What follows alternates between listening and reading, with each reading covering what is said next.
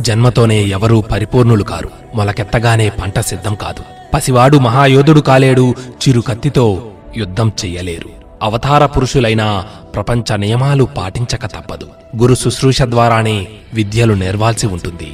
ఉదయ సూర్యుడు బాల్యావస్థలో బంగారు కాంతులేనితూ దర్శనీయంగా ఉంటాడు. మధ్యాహ్న సూర్యుడు ప్రచండంగా ఉంటాడు. మనిషి జీవితమూ అంతే. బాల్యదేహం ఎదుగుతూ బలమైన యవ్వనంలోకి అడుగుపెడుతుంది మరి బుద్ధి సంగతేమిటి? దేహం కేవలం ఉపాధి. బుద్ధి ద్వారానే దేహక్రియలు జరుగుతూ ఉంటాయి. బుద్ధి ద్వారానే సిద్ధి. కాబట్టి మనోనిగ్రహం ద్వారా బుద్ధిని సన్మార్గంలో సంచరించేలా చేయాలి. అప్పుడది సద్బుద్ధి అవుతుంది. వ్యతిరేకంగా వ్యవహరిస్తే దుర్బుద్ధి అవుతుంది. మనిషి జీవితాన్ని గమ్యానికి చేర్చినా అగాధంలో పడదోసినా దానికి బుద్ధి అనే అశ్వమే కారణం. కాబట్టి మనిషి బుద్ధిని సన్మార్గంలో ఉంచుకోవాలి. లక్ష్యాన్ని ముందుగానే నిర్ణయించుకోవాలి. గమ్యం లేని ప్రయాణం వ్యర్థం.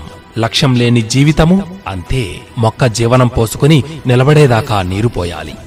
అటు తరువాత అదే నేల నలుమూలలకు వేళ్ళు చొప్పించి నీళ్ళు వెతుక్కుంటుంది. దాహం తీర్చుకుని బలంగా ఎదుగుతుంది. తరువాత చెట్టవుతుంది వృక్షం మహావృక్షంగా మారుతుంది.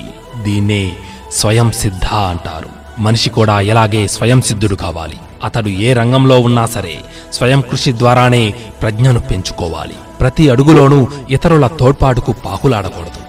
అవయవ లోపాలు ఉన్నవారు కూడా సంకల్ప బలంతో అద్భుతాలు చేస్తున్నారు.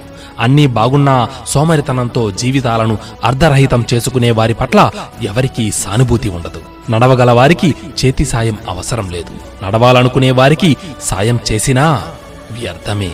విద్యలన్నీ ప్రాథమిక పరికరాలే. స్వయం ప్రజ్ఞ కృషి పట్టుదలతో అసాధ్యాలను సుసాధ్యం చేసుకోవచ్చు. అ ఆలతో ప్రారంభమయ్యే విద్యకు తృష్ణ తోడైతే ఎన్ని సోపానాలైనా ఎక్కగలదు. ఉత్తమ విద్యార్థికి సాధారణ విద్యార్థికి మధ్య కేవలం కృషే తేడా. సాధారణ విద్యార్థి అయినా కృషి పట్టుదలతో ఉత్తమ ఫలితాలను సాధించవచ్చు. మేధావి అయినా సోమరితనం ఆవహిస్తే వైఫల్యాలను చవిచూడక తప్పదు. అందుకే గీత కృషితో నాస్తి దుర్భిక్షం అంటుంది. మనిషి సంకల్ప బలంతో తన శక్తిని ఎన్నో రెట్లు పెంచుకోగలడు.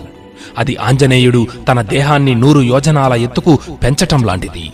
ఇతరులు సాహసించని సాగర లంఘనం వంటిది. సంజీవని పర్వతాన్ని పెకిలించుకురావడం లాంటిది. మన బలాన్ని బుద్ధితో పోల్చి చూసుకుంటే ఇవన్నీ అసాధ్యాలుగా అభూత కల్పనలుగా అనిపిస్తాయి. హేతువాదాలు తర్క వితర్కాలన్నీ ఇలాంటివే. మనకు తెలియనివి ఎన్నో అద్భుతాలుంటాయి.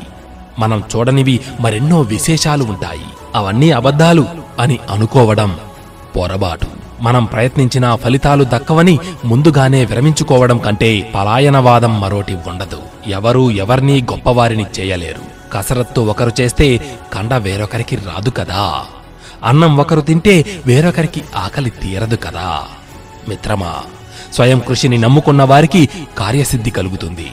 అలాంటి వారే స్వయం సిద్ధత్వాన్ని సాధించిన వారవుతారు. ఏ రంగంలోనైనా సరే రాణించడానికి ఇదే ఇదే మూల సూత్రం